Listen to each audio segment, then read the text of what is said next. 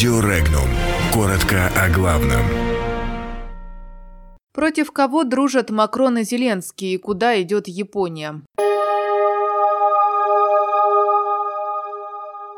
В Японии призвали отказаться от атомной энергии. Во Франции отношения Макрона и Зеленского назвали дружбой. Усовершенствована система защиты от вмешательства в выборы на Facebook. В Тюмени родители возмущены ситуацией в школах. Магадан и Чукотку связал новый мост.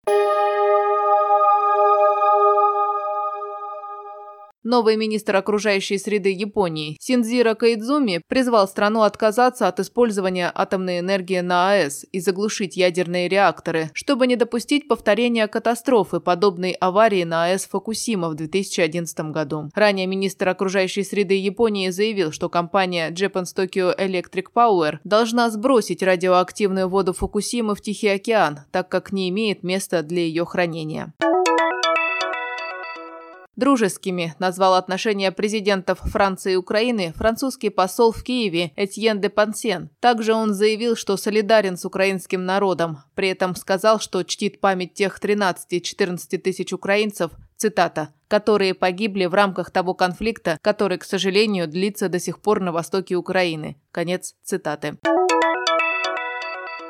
Администрация американской компании Facebook усовершенствовала свои системы по предотвращению иностранного вмешательства в выборы, заявил вице-президент компании Гай Розен. Розен подчеркнул, что компания уже готовится к борьбе с попытками иностранного вмешательства в выборы президента США в 2020 году. Новые методики были уже опробованы в ходе промежуточных выборов в американский конгресс 2018 года, а также на промежуточных выборах в Индии и Индонезии.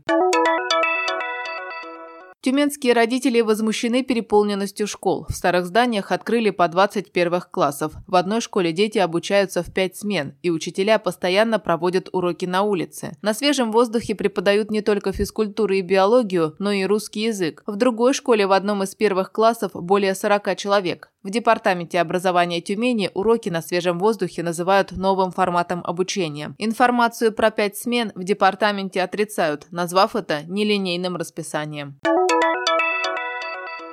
В Билибинском районе на Чукотке сдали в эксплуатацию новый мост, который связал округ с дорогами Дальнего Востока, а также с круглогодичным морским портом в Магадане. Напомним, транспортная доступность остается одной из важных проблем в регионах Дальнего Востока. Необходимо строительство железных дорог, мостов и переправ.